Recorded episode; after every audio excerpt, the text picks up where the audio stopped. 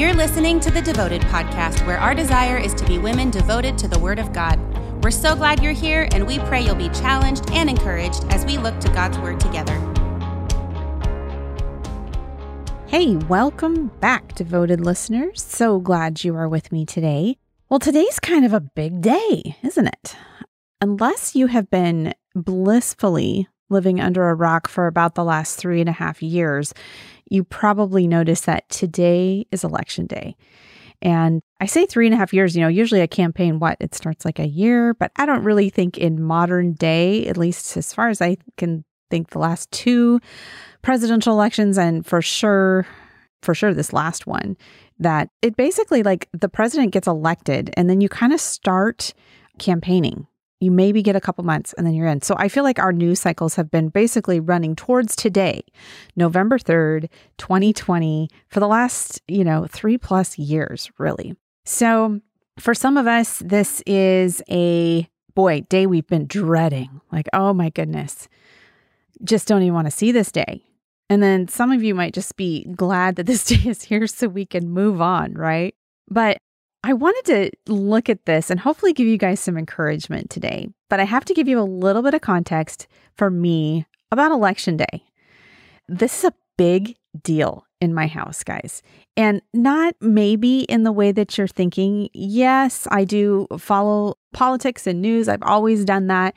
And so, yes, it is exciting and interesting, sometimes frustrating, but it is important for us to follow what's going on in the world around us. And so, yes, that's always been a big deal. I also think this is just a huge privilege that we get in our country, that we get to do this. You know, it just goes right over us, guys, that there are countries where this is not a thing. Boy, I sure have enjoyed talking to some of the uh, people that go to our church that come from other countries where voting isn't a thing. Or if they do have an election, it's not a free process at all. And we just don't have that perspective, I don't think, very much. It, you know, we're spoiled here, guys. We just are used to this being a right, and we feel like we are entitled to this system of government. But we shouldn't just move on to the next thing without stopping and pausing and truly thanking the Lord that we are growing up here. We are living here and we get to go through this process as infuriating as I know it can be at times, guys, because these are all imperfect people that we're electing. We are all sinners. I mean, it's not like it's a just wonderful fairy tale process to follow along, but it still is a privilege. And yep, Christians, you should vote. You really should. I won't get going on that. But yes, we should vote. But I enjoy the historical, the practical merits, all of the things that are about election day. I truly do. But lest I get going on that and geek on that too much, I want to give a little bit of personal note for me that this is kind of just a ingrained family memory for me. And you're thinking, how in the world is election day a family memory?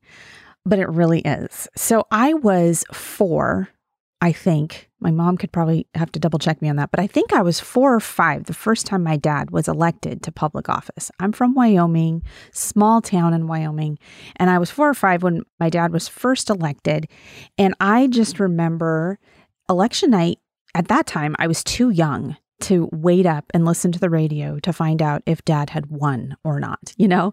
And, but I just remember the tension of it, right? I remember the excitement of it. I remember the months and months and months of wearing the t shirts and calling and, you know, going to different events and that kind of st- uh, stuff, you know, with my dad's name on it. And so it was a family affair, really. It really was. And election night in particular is just something that is just locked in my brain from that note, you know, just a personal note of like, oh, is dad going to win tomorrow?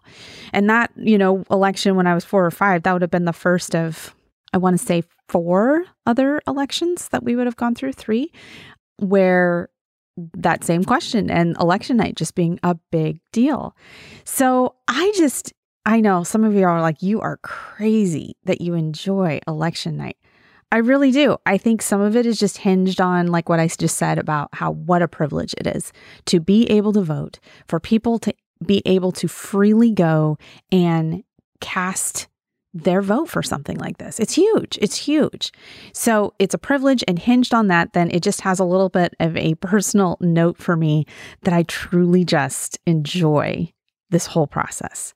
But like I said earlier, some of you guys and really me, even at moments, have been dreading this day a little bit. And I think some of us just want it to go away so that we can not hear about it in the news all the time. But what I'm hoping to do today is encourage you guys, encourage myself too, on a day like today. Because it's not too different, really. My encouragement's not going to be too different in today than what we can really do every day. But I find, particularly on days like today, momentous, probably historic days like today, this is a really important time for us to look to the Word of God and be encouraged in what really matters today. And on each election day, because as you can tell, I get pretty into these things. Yes, I do. Election day comes around and I am all in it. But here's the thing that keeps me just level headed in the best possible way is the sovereignty of God. Man, guys, God is in control today. Sometimes I feel like there's days where we're like, well, it's easy to see when something amazing is going on in your church or in your home or in your family. And you can go, oh, yeah, God is in control of this. This is great.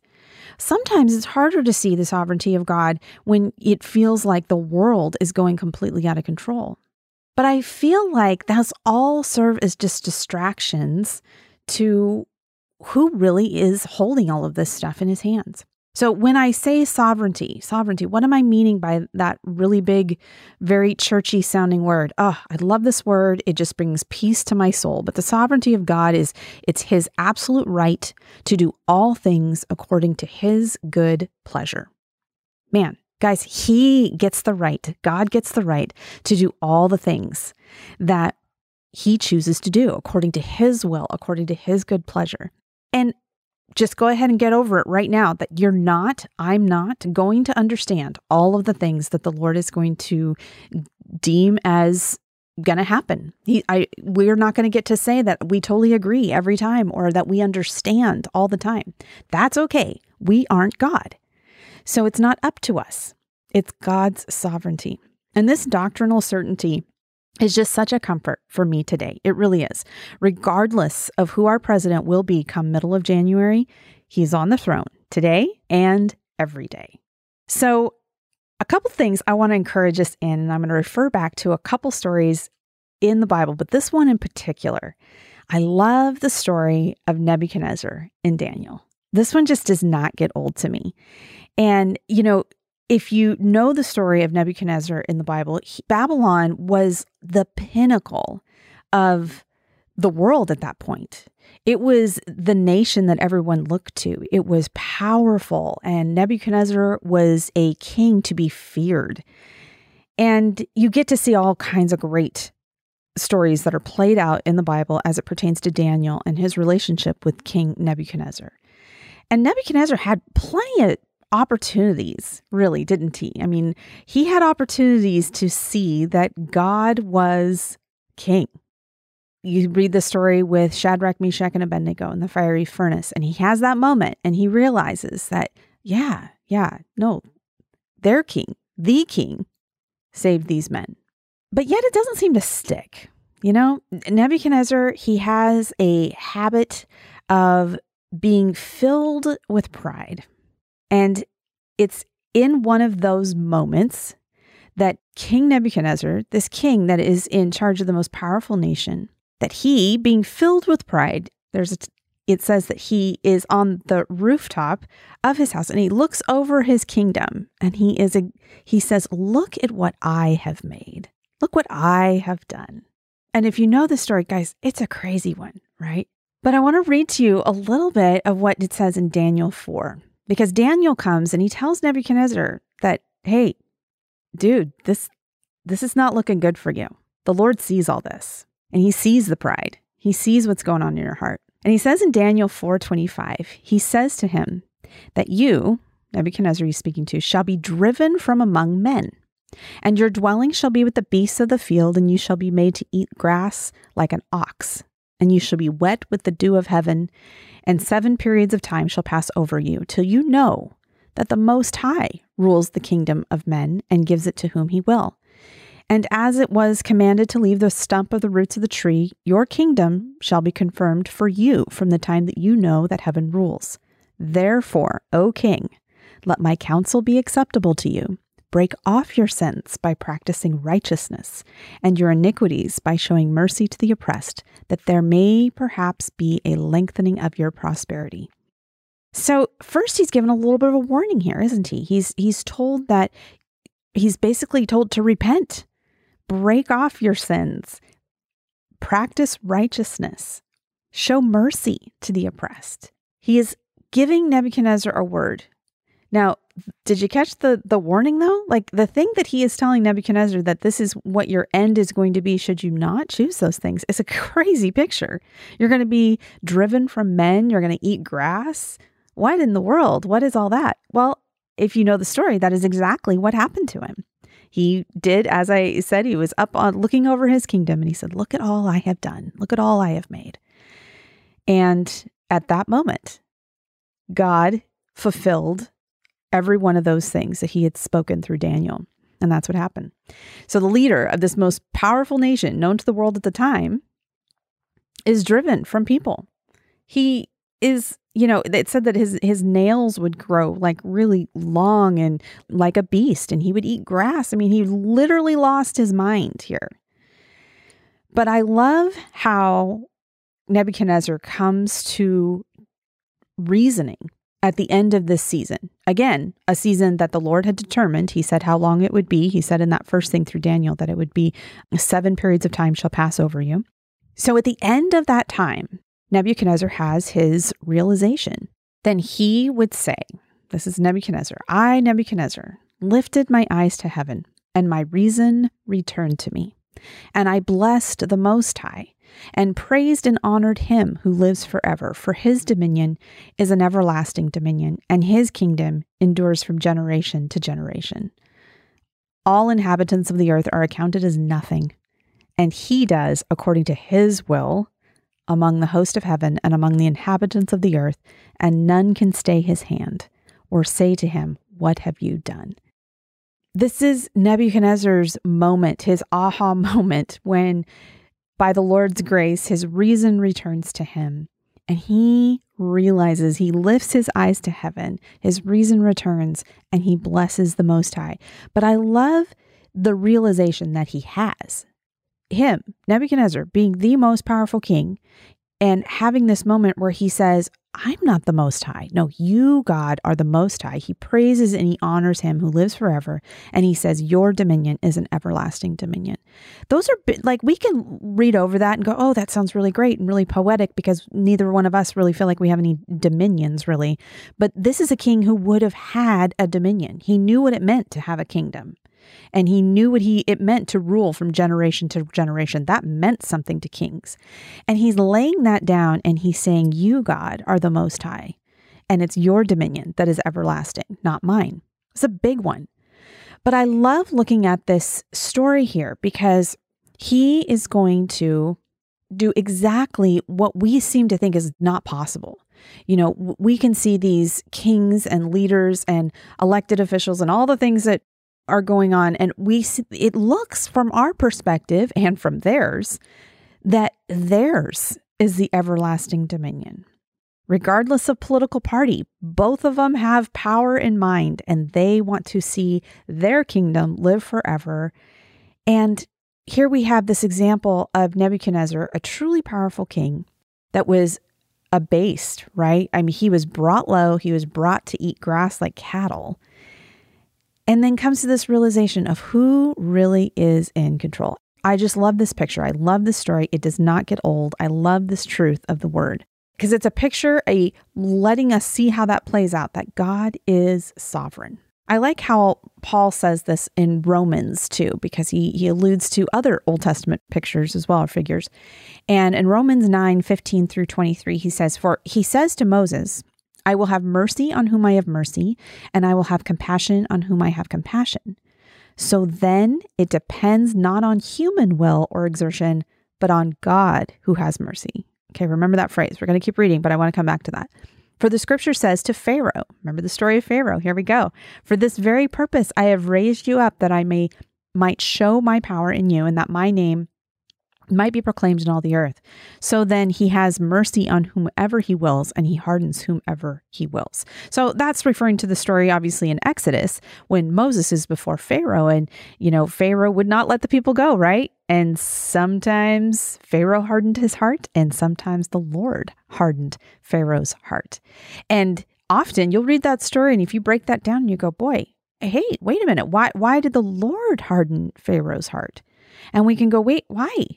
But then go back to verse 16 where it said, So then it depends not on human will or exertion, but on God who has mercy. Okay. The, the people are not the issue. They're not the thing that's at play here. It's God who is will determine who he has mercy on who he has mercy. But I want to read a little bit more in this passage too. And starting in verse 19, it says, You will say to me then, Why does he still find fault? Or who can resist his will? But who are you, O man, to answer back to God. Will what is molded say to the molder, Why have you made me like this?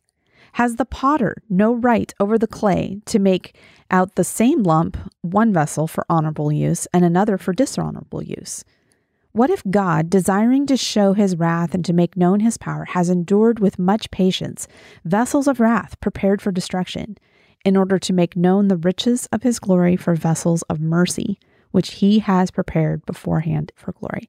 Guys, there's so much in this passage here. We're not even going to scratch the surface. I just want to highlight those pieces of why do you think it is? Why do we ask God why?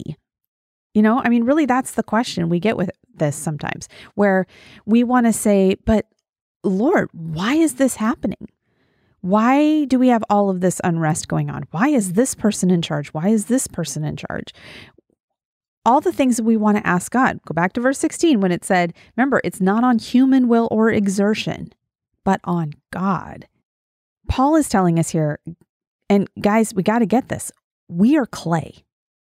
We heard seriously lumps of clay.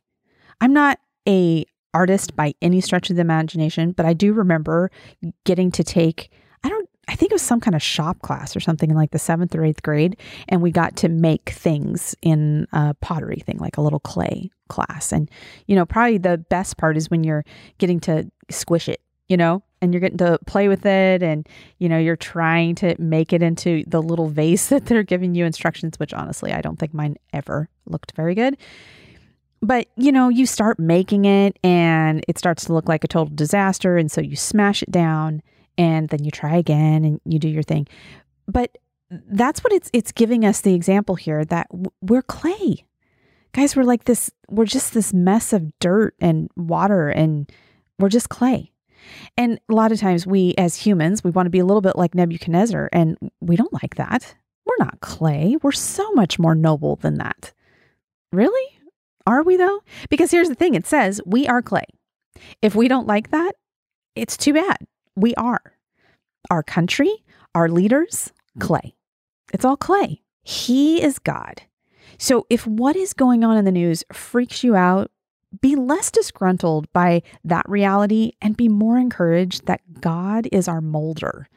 You know, all these things are in His hands, e- even this right? Even this giant 2020 mess, or however long, if you want to look at the entire election cycle, however long this all has been going on, even this, all of this is in his hands. Doesn't that give you some peace? That gives me some peace. Psalm 29, 10 and 11 says, The Lord sits enthroned over the flood. The Lord sits enthroned as king forever. May the Lord give strength to his people. When I get to days like today, I just, those seeds of anxiousness and worry, what will tomorrow look like? You know, what, a, you know, we just want to ask questions and we get so concerned about the things that we read and see. And, but I love reflecting on the Psalm 29 10 right here. The Lord sits enthroned. Man, he's not nervous. He's not getting off the throne just for today, guys. He's sitting on the throne. And then I love that the psalmist says, May the Lord give strength to his people. And that's what we need, right? What if we were left with all this and had no piece of who was truly in control? What if we were in control? I mean, like, really, what if we, I mean, we know we think we are, but we're not. But what if we were? I mean, that's, that's kind of terrifying, isn't it? But the Lord is the one that sits on the throne. And one of the best uses, I think, for me on a, on a past election day, and for sure how I'm spending this one too, is spent in two things prayer and worship. But will everything just magically be better tomorrow, next week? When all of this is, you know, over ish, I mean, who knows exactly what that looks like. Perhaps some of the hype will die down, but not to be a huge downer here, but when we wake up tomorrow, next week, whenever we think this kind of settles down, we will all still be a whole bunch of sinners. Yeah, I know.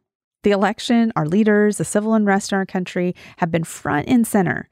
But we can't forget that truly our problem, what is at the very bottom, when you strip away all the different ways that it looks, our problem is still mm-hmm. sin itself. And some people say, well, that's just too simplistic. You know, we need to have social solutions and we need to have different things that we do to fix our problems and they'll say it's more nuanced than that. You know, we you can't just say that this is just a sin issue. But really? I mean, honestly, I have a hard time when I really ask that question, how is sin not at the bottom of all of it? How should we move on past this crazy season that we've been in? But something that encouraged me was doing a little research on the history of revivals in our country. And this first, I've always kind of been a student of this a little bit. My dad was all about the revival.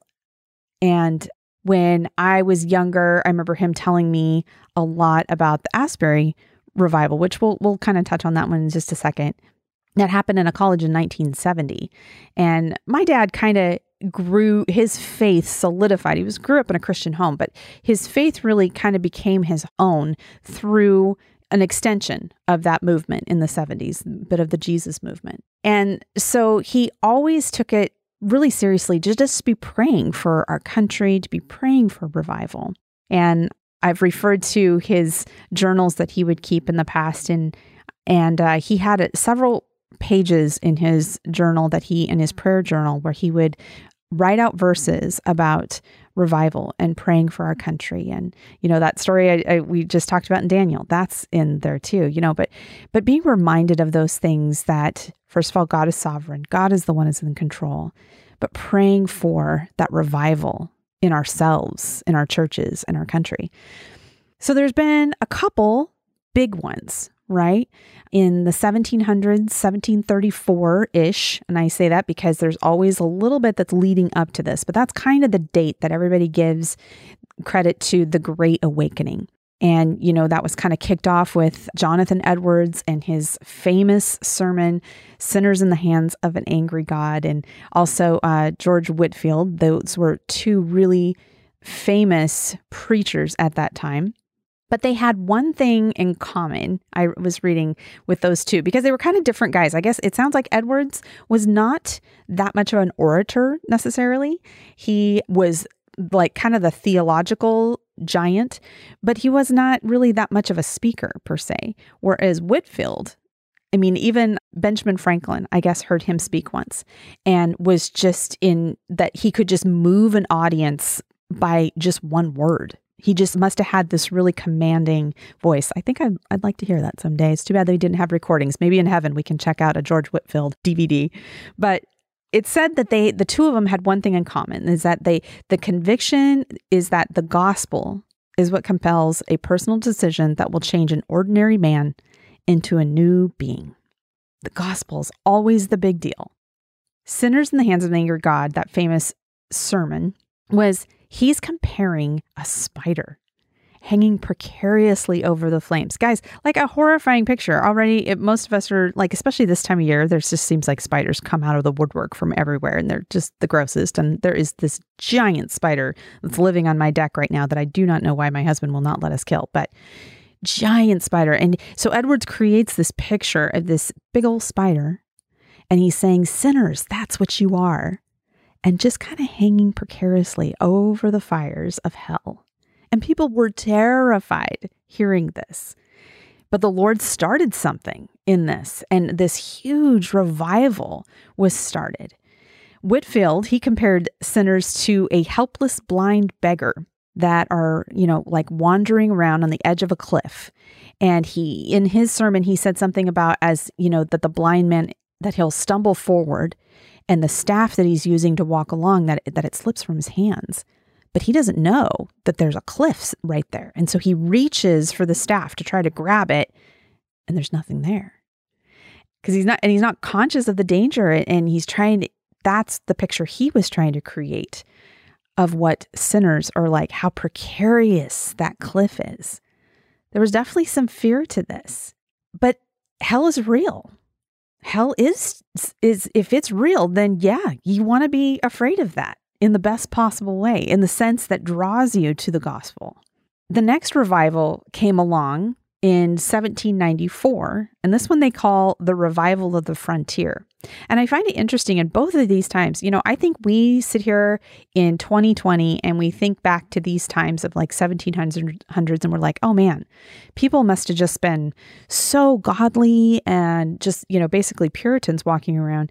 And it really was not the case. In each of the times that I was studying about these revivals, so much was going on where people were really walking away from the Lord. This time with the frontier, you know, this is the time when the gold rush was starting to happen in California and people are being driven out that way. And it was just a time where people were just walking away from religion in general. Some of the European intellectualism and some of that kind of stuff was kind of seeping into the colleges and that sort of stuff. But the revival of the frontier just it began with a really basic thing of a circular letter, because that's what they did back then. There was no texting, there was no emailing, but they started this letter that would get passed from city to city and, you know, wagon village to wagon village as people were going out west, calling people to pray. And it started this kind of this surgency of, um, they called them Aaron and Hur societies, which I find that fascinating. You know, that picture in the Old Testament when Moses was, when Joshua was down in the battle and he was fighting and Moses would lift his hands up and be up to the Lord. And when his Moses' hands were raised, the people did well. And if his hands fell down, they started to lose. And so Aaron and Hur, they come along Moses and they lift his hands and they had victory in that battle. But so in this particular revival in the late 1700s, early 1800s, both um, kind of extended to that period, these Aaron and Hur societies started where they were specifically being tasked with holding up the hands of their ministers throughout the country, you know, praying for their pastors. Jonathan Edwards' grandson is kind of a figure in this time period. His name was Timothy Dwight, and he was used to sort of shake up Yale and all of the intellectuals that were coming in and, and really started something there.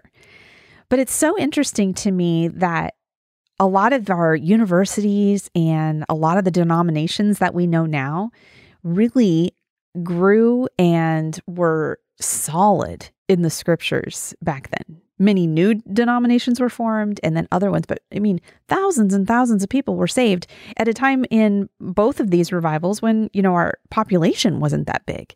So by percentage, it was pretty incredible the the amount of people that were coming to Christ.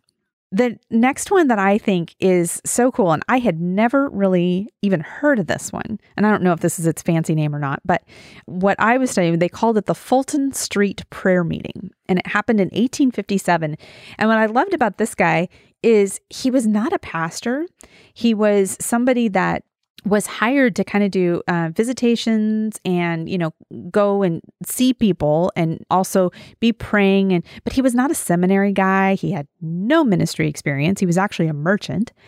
And he decided he wanted to start these prayer meetings. So the first prayer meeting he starts on fulton street is in this this little room and there were six people that showed up. Six people. But he said we're going to do an hour of prayer. We're going to meet at noon and if you can come for five minutes or 10 minutes or the whole hour, whatever, but we're going to pray. And it was six people that first day. So I, I kind of wonder what he thought. Like, did he think that, well, I don't know why I was so compelled to do this because there's only six people here. Six people. in extremely short period of time, it grew to 3,000 people daily. He wanted to do it once a week, ended up needing to do it every day, and almost 3,000 people were in that room. And you know, everywhere it's quoted, it says there was a revival of prayer. It says there was, they quote that there was not really a hysteria or any like, you know, no crazy stuff going on. It was just prayer. And I love that picture because as you observe each of those movements, each of those revival as our country kind of records them, each of them, what is what's the common element there? It's prayer. Even I didn't talk about it this time, but leading up to the great awakening, there was prayer meetings happening. There was a group of women that would meet and pray on a regular basis, including the night before that uh, sermon was given by Edwards, Sinner of the Hands and Sinners in the Hands of an Angry God. There was a big prayer meeting happening that night. Well, I say big. I actually don't even know how many women were in there. But it was prayer. Each of those, we see that. And I think sometimes we probably feel like maybe it's, I don't know, it feels like there's only six people in here. What good can come of that? I read other stories of like some of those original six that were in there and amazing things that they would do for the kingdom. And many, many people would come to know Jesus through those people. But prayer is a big deal.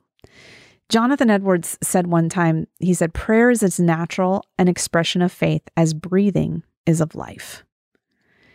And I kind of wondered, you know, do we approach prayer like that? You know, or do we kind of put it in this category of like it's got to be something that's worded a specific way and we have to have a certain amount of time or is it just just like breathing do we just do it that often the other one i mentioned earlier the asbury revival it took place in a college in kentucky and it was in 1970 and i loved the normalcy of this one because it did not start with any kind of rousing sermon that got people all freaked out or anything like that. It actually was at a college where the students were coming in for their regular chapel service because back in those days, all colleges were Christian colleges, amazingly enough. But even though they might have been Christian in name, that did not mean that there was necessarily this just, you know, fire for the Lord happening in those places. But it was a routine, you know, that you had the chapel service. And so these students were going in for their chapel, and the guy who was leading it, at this particular time, he did not have a word he was really going to preach. He felt like it was just going to be a time to allow students to share testimony and to have a time of prayer. And so he opened it with prayer and then he uh, shared a little bit of his own testimony of just something, you know, things that the Lord was doing in his life. And the Spirit just brought people to the front. And these students, just one after another, kept coming up over and over and over. And they'd come up and then then after sharing their testimony for a little bit you know then somebody else would come up and just lead in prayer and then somebody else would come up and they would sing a hymn. And none of this had ever been done before. This wasn't like, oh, well, this is kind of like what we did last week. And so, nope, this had never been done, not like this. And it just kept going and going. And the, the bell rang for, you know, the students to go off to class. They all just stayed. And people just kept coming up. They kept coming up. And then there would be time of like confession. People were just confessing their own sins of things that they had been doing. And they would be going to other people that were present and asking forgiveness and relationships were restored. And, and it just kept going. And then it went through lunch and the same thing was still happening. And it turned out that I, students just kept pouring into this building and it went in this particular meeting for 185 straight hours. That these students, this process just kept happening praying, singing a hymn, praising the Lord. But it was a just this really cool revival that happened in this little college in Kentucky that then kind of spurred all over our country a little bit. And for all the things that we kind of remark about what the 70s were, many will talk about the Jesus movement of the 70s. And I don't know experientially anything from that other than, like I mentioned to you before, that, you know, my dad, he kind of his faith was really strengthened through that movement. And then when you see all the the legs and the lengths of that legacy even in my own life, it's astounding. And it was so humble, really, in the way it began. It was prayer in the way that Jonathan Edwards talked about that. It's it, that in a natural expression of faith. It's just it's just like breathing. And I wonder if we do pray. I mean, it, like that.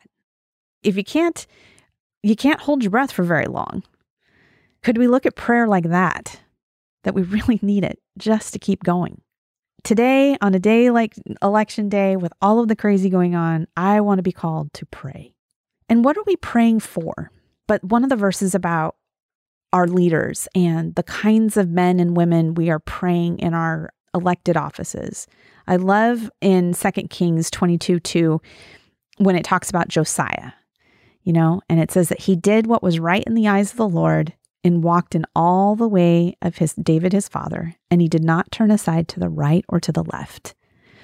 It may seem in our day that men and women in our public office like that don't exist. But let's not get discouraged. Let's continue to pray for that. Let's pray for the Josiahs, the ones that will not turn aside to the right or to the left. But the other thing that prayer in all of these situations with the revival and all of these examples, prayer then always led to this individual repentance. Repentance is always a piece of this. And boy, does that word make us feel really uncomfortable. Either it sounds like way too much of a Bible word, or it's just, you know, we don't really want to do that. But repentance just means that, you know, it's a change of mind so that you do have, it does produce a sense of regret and even remorse, but it's because of our sin. But there is a change that's made. Like it's acknowledging your sin, it's remorse over that sin, and then it's just changing our mind. But you got to recognize it.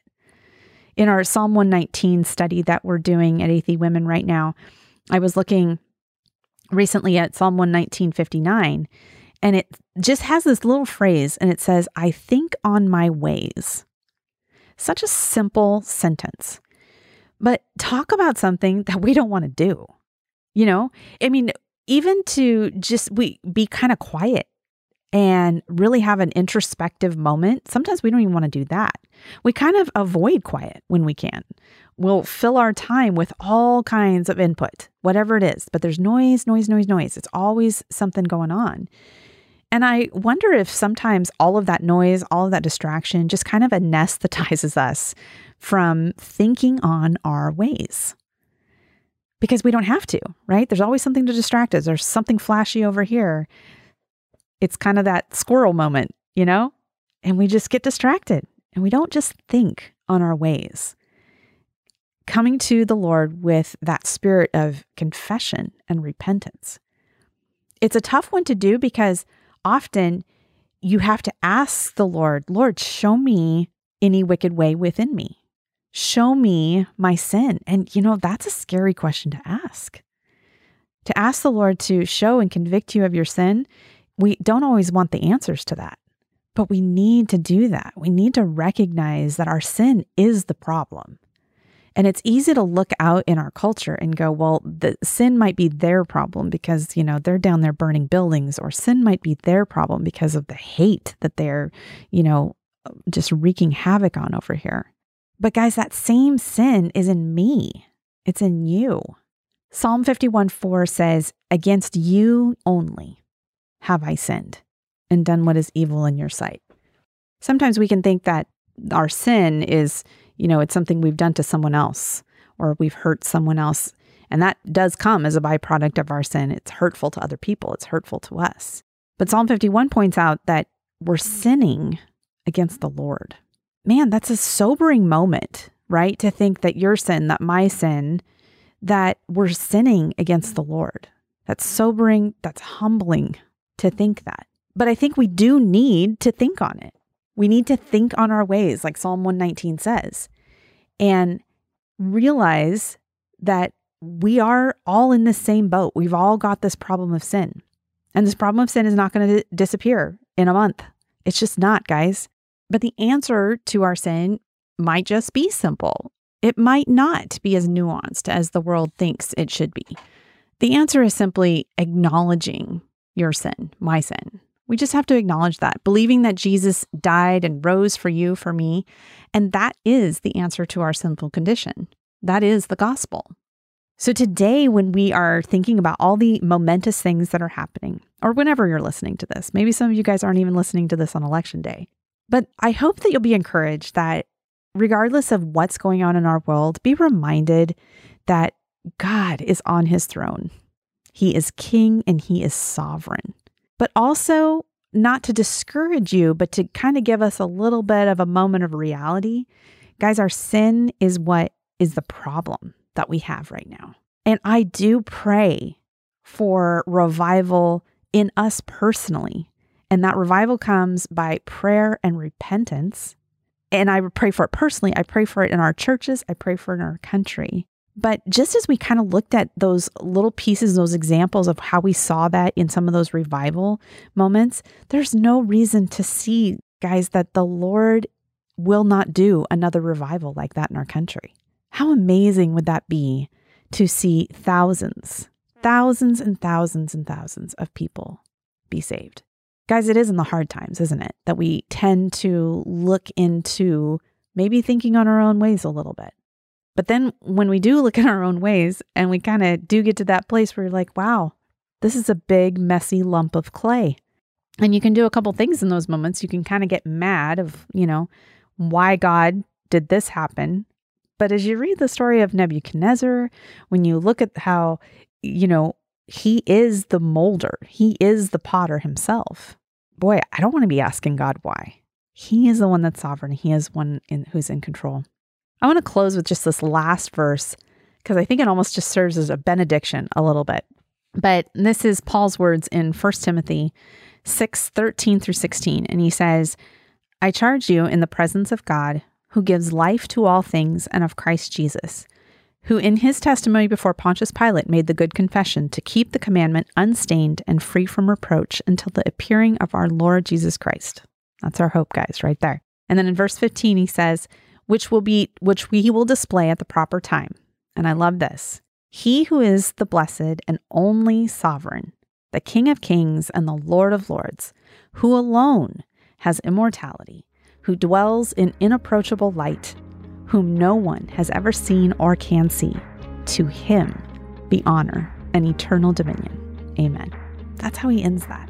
And I hope that if at any point today, or like I said, if you're not listening to this on election day, we need to hear this every day because God is sovereign every day, not just yesterday, not just on election day, every single day.